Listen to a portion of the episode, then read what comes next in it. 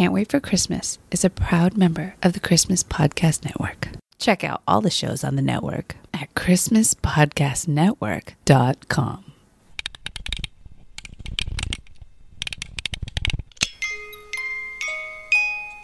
Hey, buddy, what you doing? Is it Christmas yet? No, sorry, not yet. I can't wait for Christmas. Yeah, I can't wait for Christmas either. In fact, let's celebrate now. Welcome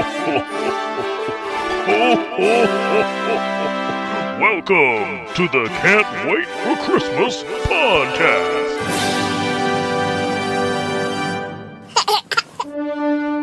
It's October 25th, 2022, and that means there's only two months left until Christmas.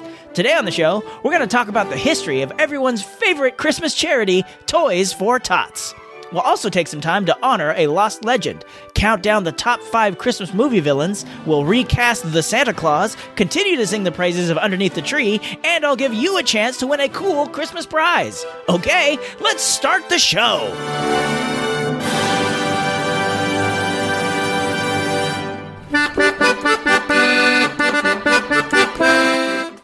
Greetings, Yule Believers! I'm Tim Babb, and you have found the Can't Wait for Christmas podcast, the show all about Christmas history, Christmas traditions, Christmas media, and everything else Christmas. I don't know about you, but I'm really starting to feel the Christmas spirit building now. I mean, I'm still in full Halloween mode, but I'm seeing and hearing more Christmas in the world every day. Ain't no stopping us now, y'all! But before we actually get to our first segment today, friend of the show, Alonzo Giralde, reminded me that the first segment of each episode of the Can't Wait for Christmas podcast is inspired by someone who just passed away, and it would only be right to pay tribute to her on the show. Recently, we lost one of the greats, Angela Lansbury. Besides being a genuine Hollywood legend and star of stage and screen with classics like Bedknobs and Broomsticks, The Manchurian Candidate, and of course the long running series Murder She Wrote, the late Mrs. Lansbury has lent her talents to a number of Christmas projects over the years, some of them fairly recently. In 2018, she co starred with fellow national treasure Dick Van Dyke in a movie called Buttons, A Christmas Tale. That same year, she provided a voice for Illumination's The Grinch. And speaking of voices, she reprised her role as Mrs. Potts from Beauty and the Beast in the 1997 Christmas movie Beauty and the Beast and Enchanted Christmas.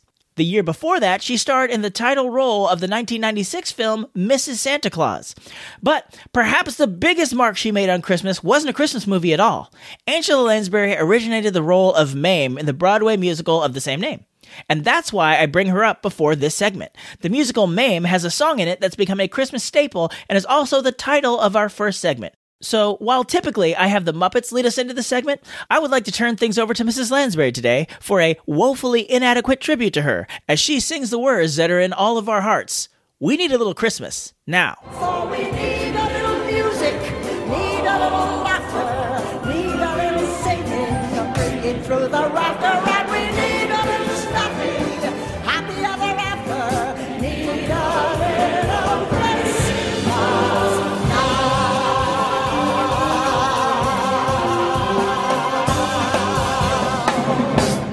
So, for today's Christmas Now tip, might I suggest enjoying some Angela Lansbury Christmas goodness in her honor? Beauty and the Beast's Enchanted Christmas is streaming on Disney Plus. I couldn't find anywhere that the Button movie is for free, but it looks like you can rent it on. Mm. I couldn't find anywhere that the Button movie is streaming for free, but it looks like you can rent it from places like Amazon Prime, Apple TV, and Redbox. Mrs. Santa Claus is free on Pluto TV, Crackle, and Amazon Prime. And I've put links to where you can hear her original Broadway recording of Need a Little Christmas Now in the show notes of this episode. Thank you, Angela Lansbury. You've left a big mark on entertainment in general and Christmas in particular. And now we move on to our next segment Five Golden Things.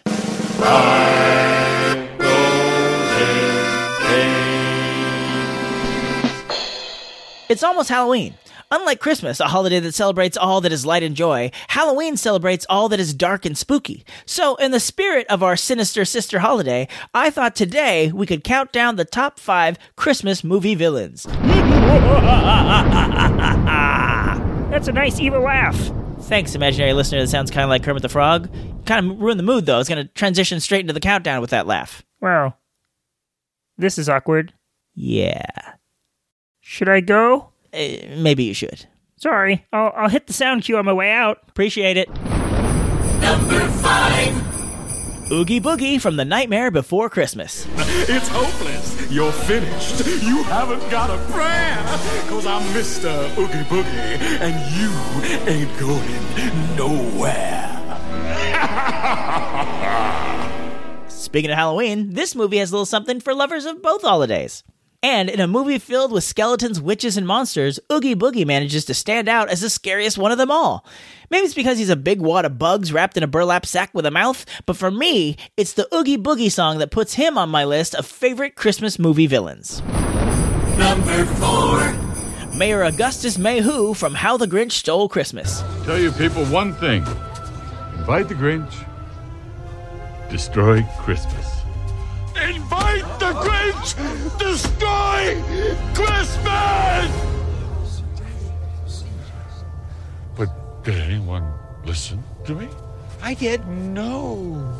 You choose to listen to a little not to be taken seriously girl. This guy is a jerk. He bullies the Grinch so much that he leaves town and lives on a deserted mountain. Mayor Mayhew is mean to Cindy Lou. He doesn't respect Martha Mayhew's agency. Like, do you realize how big a jerk you have to be to be in a movie with a character that steals Christmas and you're the bad guy? Number three. The Wet Bandits from Home Alone. You did it again, didn't you? You left the water running, didn't you? What's wrong with you? Why do you do that? I told you not to do it. Harry, it's our calling card. Calling card. All the great ones leave their mark. We're the wet bandits. You're sick. You know that? You're really sick. I'm not sick. Yes, you are. not that's sick. That's a sick thing to do. Not- On one hand, these guys are kind of goofy and likable. On the other hand, they're going around robbing people and ruining their homes with water damage. They were even going to bite Kevin McAllister's fingers off towards the end of that movie. Not cool, dudes. Not cool at all. Number two. Hans Gruber from Die Hard. That's the FBI. They're ordering the others to cut the building's power. Regular as clockwork. Or a time lock. Precisely. The circuits that cannot be cut are cut automatically in response to a terrorist incident. You asked for miracles, dear. I give you DFBI. Yes, it's a Christmas movie. We spent a whole year on this in 2016. Moving on. Hans Gruber is not only one of the best Christmas movie villains, he's one of the best movie villains, period. Alan Rickman is fantastic in this role. He's evil, but still oddly charming at the same time. There's a lot of reasons people love this movie, and Alan Rickman's performance as Hans Gruber is definitely chief among them. Honorable. Scrooge from any of the zillion adaptations of A Christmas Carol. I'm putting Scrooge on the honorable mention list because I don't know if he's actually quote unquote a villain. He clearly does bad things when we first meet him, but it's a redemption story. Seems unfair to call Scrooge a villain once you reach the end of these movies. And along the same lines, I'm putting the Grinch here too. Does he steal Christmas? Yes. Or mm, technically no, but you know what I mean. He steals stuff, but then he puts it all back. So again, is he technically a villain? These are questions that the philosophers will have to grapple with while we move on to Number one. Mr. Potter from It's a Wonderful Life. Look at you. You used to be so cocky. You were going to go out and conquer the world. You once called me a warped, frustrated old man. What are you but a warped, frustrated young man? Miserable little clerk crawling in here on your hands and knees and begging for help. No securities, no stocks, no bonds, nothing but a miserable little $500 equity in a life insurance policy. You're worth more dead than alive.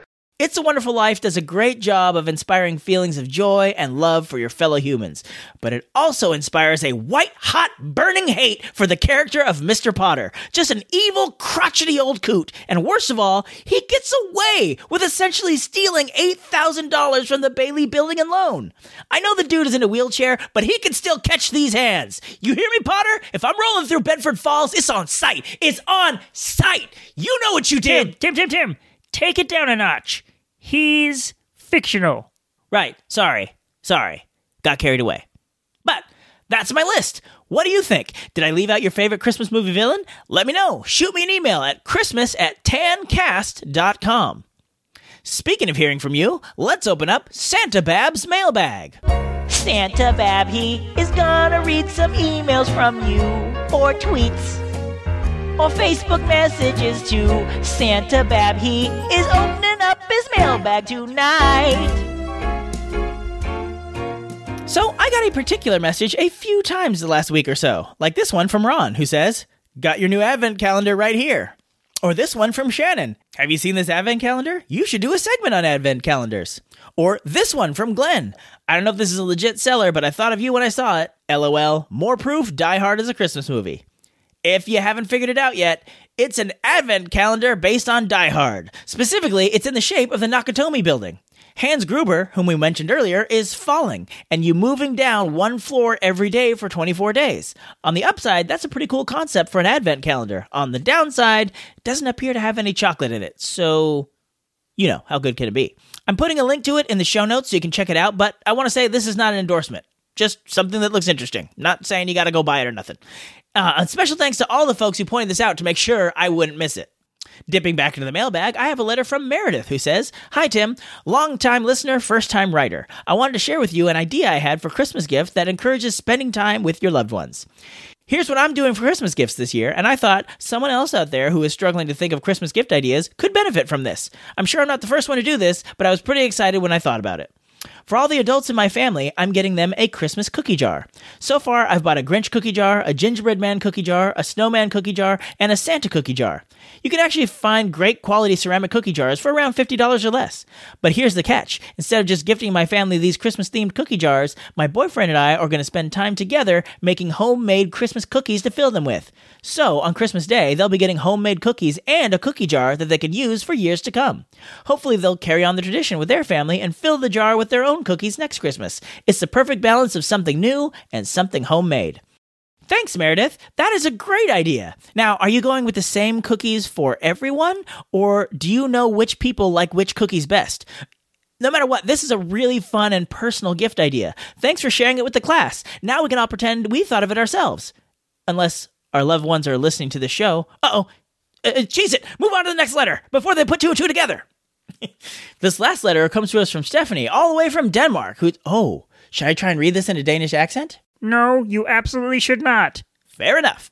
Okay, here's what Stephanie says Hi, Tim. Thank you for a great podcast. I've been listening from the beginning. I'm one of those listeners who doesn't listen during the year, but when Christmas spirit kicks in around September, I put on the January episode and catch up. I just heard your latest episode about the Kelly Clarkson song Underneath the Tree, and I was surprised to hear that the radio stations in the US doesn't play it. I'm from Denmark, and here, this is one of the most played songs on the radio around Christmas. It's on top of the list together with songs like All I Want for Christmas by Mariah Carey and Last Christmas by Wham. So, not everyone forgot about this amazing Christmas song. That's all for me. Keep up the great work with this podcast, and God Jul. Merry Christmas in Danish. All the best, Stephanie. Thanks, Stephanie. Now, first off, I'm sorry if I misrepresented the play that Underneath the Tree gets. It does get played on the radio and whatnot plenty, but it hasn't reached that tipping point like some other songs.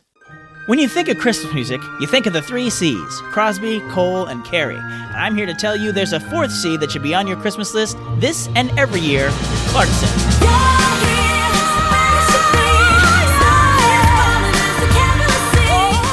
Underneath the Tree has amazing vocals, bopping tempo, and festive vibes that will fill you with Christmas spirit well into the new year. So download it, stream it, or request it on the radio so we can get Underneath the Tree at the top of the charts.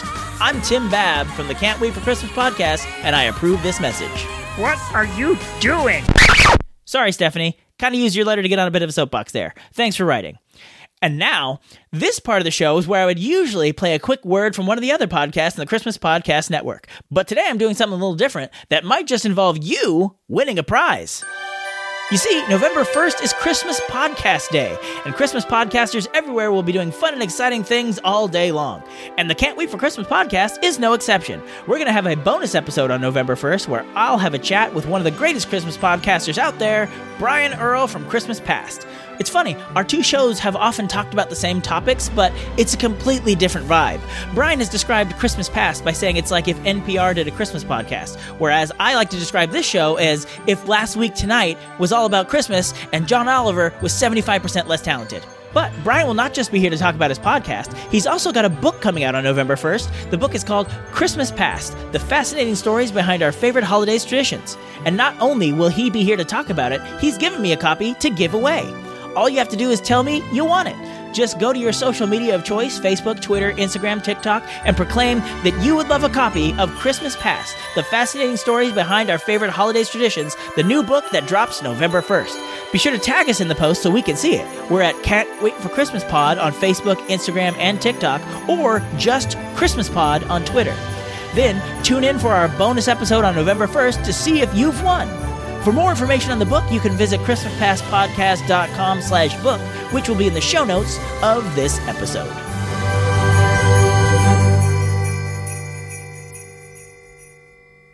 Twenty twenty two is the 75th anniversary of Toys for Tots. Now, if you're listening from anywhere other than America, that may not have the same impact as if you grew up here in the States. Toys for Tots is a wonderful charity that brings toys to underprivileged children every Christmas. They're all over here on Christmas. In fact, when I used to work for a radio station, we had an annual event called Stuff the Bus, where we would do a live broadcast from Christmas in the park, and people could drop off toys all day, and we'd try and get that bus stuffed with toys. But I do remember the first year I did it being surprised that the U.S. Marines were involved. You didn't know the Marines were involved with Toys for Tots? Don't judge me, imaginary listener. That sounds kind of like Kermit the Frog. That was before I learned how the whole thing got started. I didn't know the story of Toys for Tots. So, in case there's anybody else like me out there, on the occasion of Toys for Tots' 75th anniversary, I thought I'd share what I've learned about the story of Toys for Tots. The Marines have always been known for saving the day, from Montezuma to Tripoli, from Quezon to Iwo Jima. Perhaps the most important day they've ever saved has been Christmas with Toys for Tots. This year, give a new unwrapped toy for Christmas and help the Marine Corps Reserve save the day again. Like so much of our modern Christmas, the story of Toys for Tots begins around World War II. Specifically, the aftermath of the war. Yes, the war was over, and yes, we'd won, but there were many members of our armed forces who made the ultimate sacrifices to pay for that victory, and plenty of broken families as a result, which meant there were a lot of kids and families that were struggling. In the run up to Christmas in 1947 Los Angeles, this inspired Diane Hendricks to want to help. She handcrafted a Raggedy Ann doll and asked her husband to give it to a charity that helped out needy children. Unfortunately, her husband couldn't find one. Well, uh, the rag doll was a very handsome rag doll my wife Diane had made, and uh, she wanted some youngster to have it. And uh, I found out very quickly that there was no organized effort in Los Angeles to supply toys for kids who might otherwise be forgotten. And she said, "Why don't you start one?" And uh, it seemed like a good idea. Now, I feel like that for most husbands, starting a whole charity is a pretty big item to add to your honey-do list. But Diane's husband wasn't one to shy away from a challenge. He was Warner Brothers studio executive and United States Marine Corps Reserve Major Bill Hendricks. He mobilized a few dozen Marines in his reserve unit, and his friends in the media launched a widespread publicity campaign. And with only two weeks left before Christmas that year, they managed to round up about 5,000 used toys, which they delivered to local children up till 11:30 p.m. on Christmas Eve. A pretty remarkable achievement, to be sure, and it did not go unnoticed. The newly sworn in Commandant of the Marine Corps, General Clifton B. Cates, wanted to support and expand the program beyond Los Angeles the next year. He made the endeavor an official activity of the Marine Corps and the mission of the Marine Corps Reserve.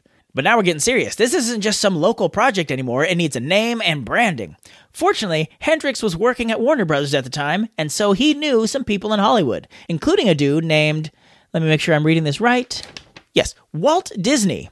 I don't know, perhaps you've heard of him? He had a fairly well known movie studio back in the day. Everyone knows who Walt Disney is, Tim. I know, I was trying to do a thing. Forget it. Anyway, Hendricks was talking with Walt about how he didn't know what to call this thing or have any logo or anything to unify this if it was going to be a national program. A few days later, Hendricks got something in the mail.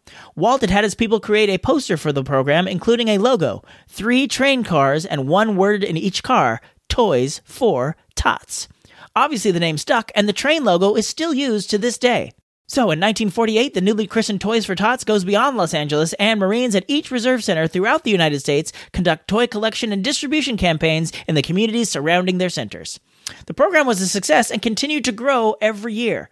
Boosted, I'm sure, in no small part by celebrity endorsements from the likes of John Wayne, Debbie Reynolds, Frank Sinatra, Ann-Margret, Jimmy Stewart, Joan Crawford, Johnny Carson, Jimmy Durante, Sammy Davis Jr., Barbara Eden, and Bing Crosby. Hey, did somebody say Bing Crosby? Alleged ghost of Bing Crosby now is not really a great time? But you didn't even mention the theme song. Theme song? Yeah, in 1956, Sammy Fain and Paul Webster wrote the theme song for Toys for Tots, and it was later sung by my good buddy Nat King Cole. Toys for Tots. Toys for Tots. The joy of living is in the giving. So let's give lots of toys for tots. Toys, toys, toys for tots. You can be a Santa if you will lend a hand. Yes, sirree, there never will be an empty stocking in the land. somehow. have Okay, that was a good addition. Thanks for the help. Don't mention it, baby. Soon, Toys for Tot drives were happening all over America, including major events like in 1962 when the New York Yankees held a Bring a Toy game. They were the first, but not the last. The NFL, the NBA, the NHL, pretty much all major sports have supported Toys for Tots. Now, originally, Toys for Tots would collect new and used toys to distribute, but by the late 70s, the time and effort it took to refurbish the used toys was becoming a strain on the program and impeding their ability to distribute them. So, as of 1980, they only accepted new toys.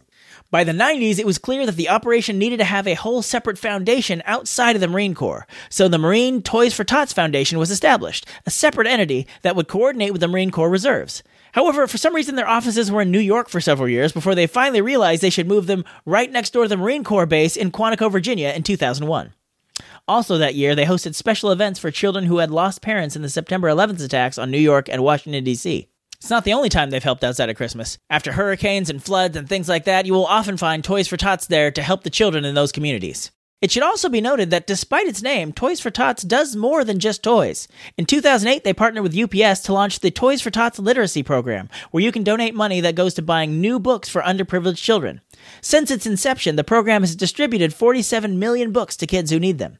But year after year, the program continues to reach more and more kids who need it. In 2021, they were able to give toys to 8.7 million children, which sounds impressive. But this year, for their 75th anniversary, they've been given the goal of reaching 10 million children. But how will they do it? How does the Toys for Tots program work? Why let old Bing explain? Why would I let old Bing explain? Cause I've done it before, baby. What? Trust me. Roll that beautiful Bing footage.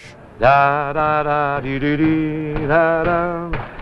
this is Bing Crosby, and I guess you're wondering why I'm in this getup. Well, I'm involved in a little Western masquerade over here at 20th Century Fox called Stagecoach.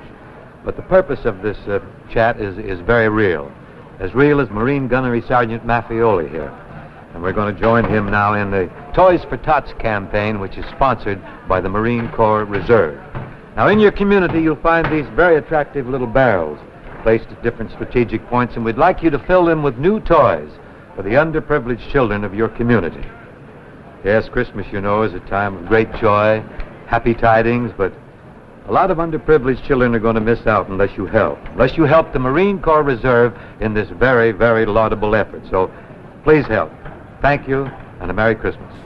Well, thanks, Bing of the past, who for some reason sounds almost nothing like your alleged ghost. Let's just flesh that out with a little more information straight from the Toys for Tots website. Local toy collection campaigns begin in October and last until mid to late December. Toy distribution also takes place in mid to late December. Members of the community drop new unwrapped toys in collection boxes positioned in local businesses. Coordinators pick up these toys and store them in central warehouses where the toys are sorted by age and gender. At Christmas, coordinators, with the assistance of local social welfare agencies, church groups, and other local community agencies, distribute the toys to the less fortunate children of the community. If you visit the Toys for Tots website, toysfortots.org, you'll find out how you can donate, or if you have a business, you can learn how you can be a drop off point for Toys for Tots yourself. I'll be sure to put a link in the show notes so you can check it out. And if you happen to live in the California Bay Area, the Stuff the Bus event I mentioned at the top of the segment, it's happening again this year. Yes, even though my old radio station has changed formats twice and fired all the DJs, they won't be there. But the Toys for Tots magic goes on. It's going to be Saturday, December 10th from 9 to 5 at Christmas in the Park. I'll put another link to that in the show notes. So, again, if you're in the Bay Area, you can check that out. And if you're doing a Toys for Tots toy drive this year, let me know so I can shout it out on the show. Remember, they're trying to help 10 million kids this year during a rough year after a pretty consistent string of rough years. So if you can, it'll always feel good to put a smile on a child's face with Toys for Tots. Santa works hard to deliver presents to children everywhere. But he can't do it alone. This Christmas, help a needy child by donating a new unwrapped toy to Toys for Tots. Call your local Marine Corps Reserves unit for a drop-off point near you. Now it's time for our final segment, which all year I've been calling Recastmas Time, but now has a new name Merry Castmas. Movies and shows can be cast many ways. Merry Castmas from you.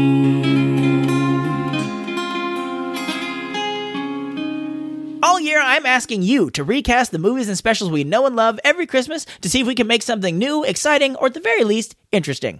Last time we did this, I tasked you with coming up with an alternate cast for Tim Allen's The Santa Clause. Let's see what you came up with, starting with Justin, who says, Here are my picks for the recastmas of The Santa Clause Bill Murray as Scott Calvin, Karen Allen as Laura Miller, Bob Saget as Dr. Neil Miller, Angus T. Jones as Charlie, Peter MacNicol as Bernard, and Miranda Cosgrove as Judy. That's some great stuff. Bill Murray would totally change the dynamic of this movie, but I think I would like to see his take on it. And Bob Saget would be such a good Neil. Perfect. And for Bernard, I like the extra meta humor of swapping David Krumholtz for Peter MacNicol, since they were both co stars on the show Numbers back in the day. Not sure if that was intentional, but it brought me some joy. Thanks, Justin.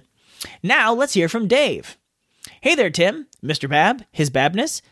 Uh, Tim is fine, Dave. Or should I say, Sir Dave's a lot. Anyway, back to your email. I labored away at a cast for a remake of The Santa Clause during my lunch break. In the role of Scott Calvin, I think Brett Goldstein would fit. Before he played the gruff Roy Kent on Ted Lasso, he was known for cheeriness. I think he can toe the lines well. In the role of Charlie, I lean towards Alan Kim. He's a very endearing young actor from Minari, and it would be great to see his career continue to blossom. For Laura, I would like Constance Wu. She's an actor I know is somewhat controversial, but I believe she deserves redemption, if she'd ever needed it in the first place. A role like this would be great because she could take a thinner character like Laura and make her a lot more dynamic with her acting talents. For Neil, I can't get Jake Johnson out of my mind. Judge Reinhold is an entertaining aspect of the first film, and I think his exhausted persona could be a fun twist on the buttoned up Neil. For Bernard, I have Quinta Brunson. She probably deserves a lead role in a movie, to be honest, but I would love to see how she'd run the North Pole. Maybe Krumholtz can make a cameo somewhere. And rounding out the cast, I have Haunting of Hill House star Mckenna Grace as Judy the Elf, Wendy Crewson as Judy the Waitress in another innocuous cameo. Oh, that's a good one. Former Fox broadcaster Joe Buck as Scott's boss, Mr. Whittle.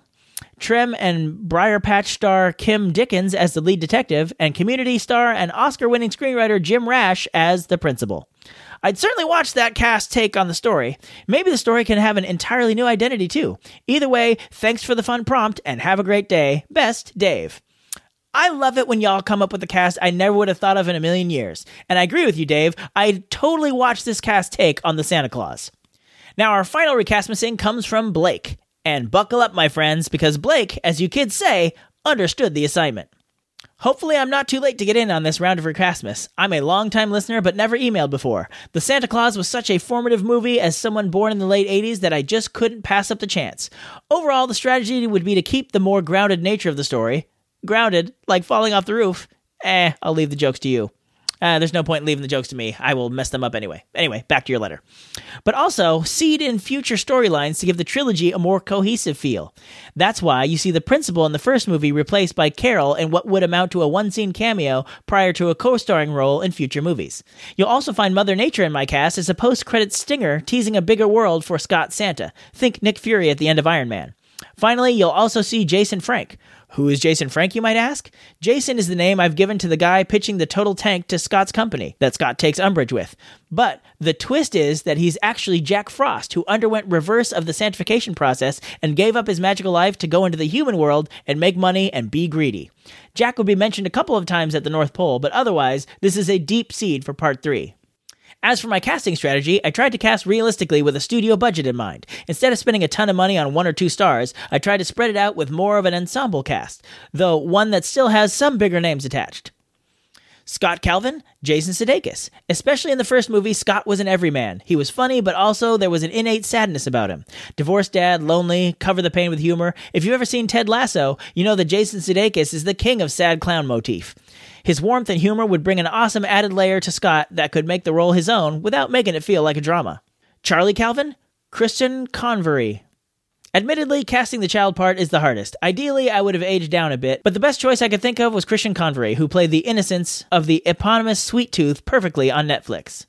Laura Miller, Jenny Slate. Though younger than Wendy Crewson in the original, she's perfect foil for Sudeikis and could more than hold her own with him. Jenny Slate excels at vulnerable yet sharp that this role demands. Laura wasn't a villain, she was a good mom who had no way of knowing Santa wasn't real. She can nail that warmth and sweetness with a dash of anger. Dr. Neil Miller, Zach Galifianakis. Much like the original, I was looking for a former star who was very famous for a few years about 10 years ago for this role, a la Judge. Zach has the perfect big stepdad energy and could easily play the trying hard but kind of smarmy father replacement. Not a bad guy and can take on more positive role in future films. Bernard the Elf, Donald Glover. Did you know Donald Glover is 38? That's insane. He still looks like he could pass for his early 20s, and that's what I want in the role of Bernard. Someone old enough to appear as an elder elf leader, but still have younger features to not be jarring. Donald Glover can absolutely play the gruff, reluctant leader while having that warmth in him to make him a fan favorite. Judy the Elf. Kimiko Glenn. I'm elevating Judy to number two elf in place of Curtis's sudden appearance in part two, so she's a bigger part from the beginning. Much like Bernard, I wanted to cast someone young looking enough to pass for an elder elf, but old enough to where it doesn't seem like they've aged between movies. Kimiko is a fantastic actress from Broadway that certainly fits the bill. She's also a great singer. If you've seen the Netflix show Centaur World, you'll know what I mean. Mr. Whittle, Scott's boss, Tim Allen. Probably a little too wink into the camera, but everyone loves a reboot with an original cast member popping up. It's a small role with only a couple of scenes, and Allen can do it in honor of the late, great Peter Boyle. Carol Newman, Ginnifer Goodwin. With this being a one scene in the first movie, this can't be a AAA actress in the role. So I looked for someone similar to Elizabeth Mitchell when Santa Clause 2 came out, namely someone recognizable that the general public may not know the name of, but know the face. Now that's not me. I adore Ginnifer Goodwin and have since Win a Date with Tad Hamilton, but she's far enough removed from her star turn in Once Upon a Time to fit the bill. Plus, she can play the quietly stern Principal Newman and easily transition to the warm Mrs. Claus in future movies. Watch her laugh and tell me she isn't the perfect Mrs. Claus. Jason Frank, FKA Jack Frost, Neil Patrick Harris. Look, nobody can capture the madcap energy of Martin Short, but especially in the first movie when he's in human form, he doesn't need to. Neil's a big enough name to grab attention in a cameo, but not so big that he would turn down a small role. He can play greedy, slimy, and corporate for the first movie, and eventually have the presence to revert back to Jack Frost form in part 3 though a less zany version since we'll have had two movies of his existence already, with his role being more akin to John Lithgow in The Santa Claus the motion picture. Mother Nature, Quinta Brunson, a rising star in the comedy field after winning Emmys for creating, writing, and starring in Abbott Elementary on ABC. She's exceedingly funny and provides an ABC connection to match the Tim Allen Home Improvement connection in the 90s. Plus, I think it's a funny swerve going from the very tall Aisha Tyler in the role to the pretty short Quinta. I will admit I spent more time on this than I thought I would initially, but it was a fun prompt. Thank you for taking the time to read it, and thanks for your show. Blake from Arkansas, jingle all the way. Amazing, Blake. Just amazing. Great casting ideas, great reworking of the script and trilogy, well thought out and perfectly explained. I have no notes. Well, other than a note of thanks for all of you who sent in your Mayor Recastmas ideas. And now it's time to give you another shot at it. For our next movie, I'm taking a cue from something Blake said and picking a movie that's not exactly beloved, but has plenty of potential for great Recastmas ideas. It's that wacky comedy from the early 2000s starring Arnold Schwarzenegger, Jingle All the Way. A lot of ways you can go with this. Do you cast another tough guy or put a more overtly comic actor in Arnold's place? What about Sinbad's mailman? But then there's the unenviable task of replacing Phil Hartman. And of course, Rita Wilson is Arnold's wife. This could be super interesting. I can't wait to hear your ideas. Remember, this can use actors from any time period and actors at any point in their career. You can keep it consistent, like you're casting in a certain year, or pluck any actors or actresses out of the time stream and put them in however you like. Just like the folks you heard from today, you can send your choices in by email, christmas at tancast.com Facebook, Can't Wait for Christmas Pod, Instagram, Can't Wait for Christmas Pod, TikTok, Can't Wait for Christmas Pod, or Twitter, where we're just Christmas Pod. Let us know who you would put in Jingle All the Way so we can all have a Merry Castmas. Merry Castmas from you.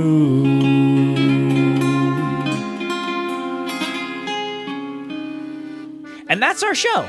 I gave you a lot of homework this episode, so let's go over it real quick. First, you're going to take to social media and post about how you want a copy of Brian Earl's new book, Christmas Past The Fascinating Stories Behind Our Favorite Holidays Traditions.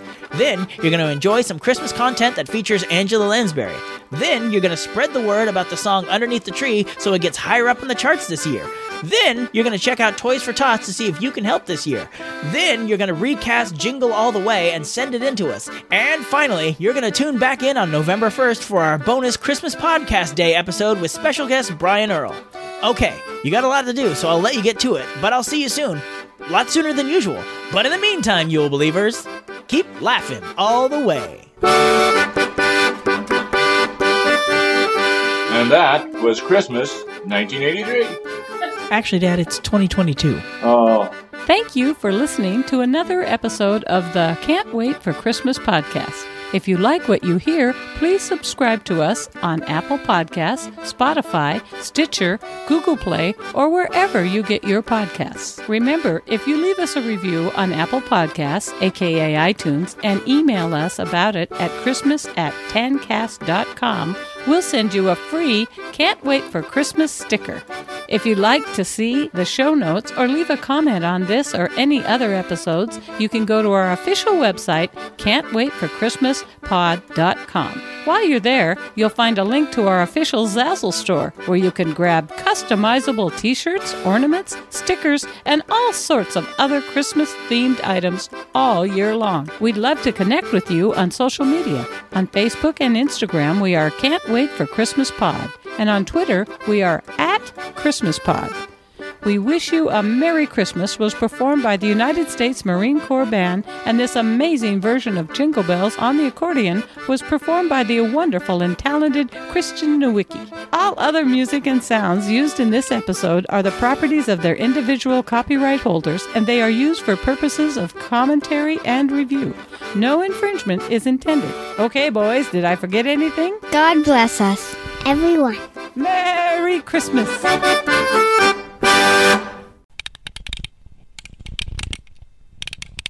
It's almost Halloween. Now, Halloween, unlike Christmas, is a holiday that celebrates.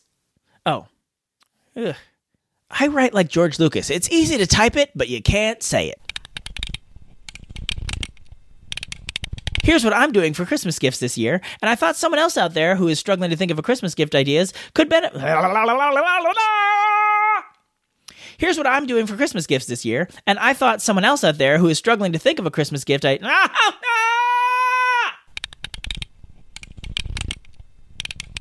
We're going to have a bonus episode on November 1st. We'll all have a. We're going to have a bonus episode. Bonus episode. It's bonused. We're going to have a bonus episode on November 1st where we'll. Why? And now it's time for our final segment, which all year I've been calling Recastmas Time, but now has a new tank. I don't know if you know this. I've flubbed a lot, and it's getting frustrating. Like, there's nobody to be mad at. Like, I wrote it, and I'm talking. There's only two people involved. They're both me, and somebody's up. Mother Nature? Mother Nature? Hey, it's Mother Nature over here. Hey, what are, you doing? It's Mother Nature over there. But in the meantime, Bill. Oh no! The last line! I flubbed the last line! no!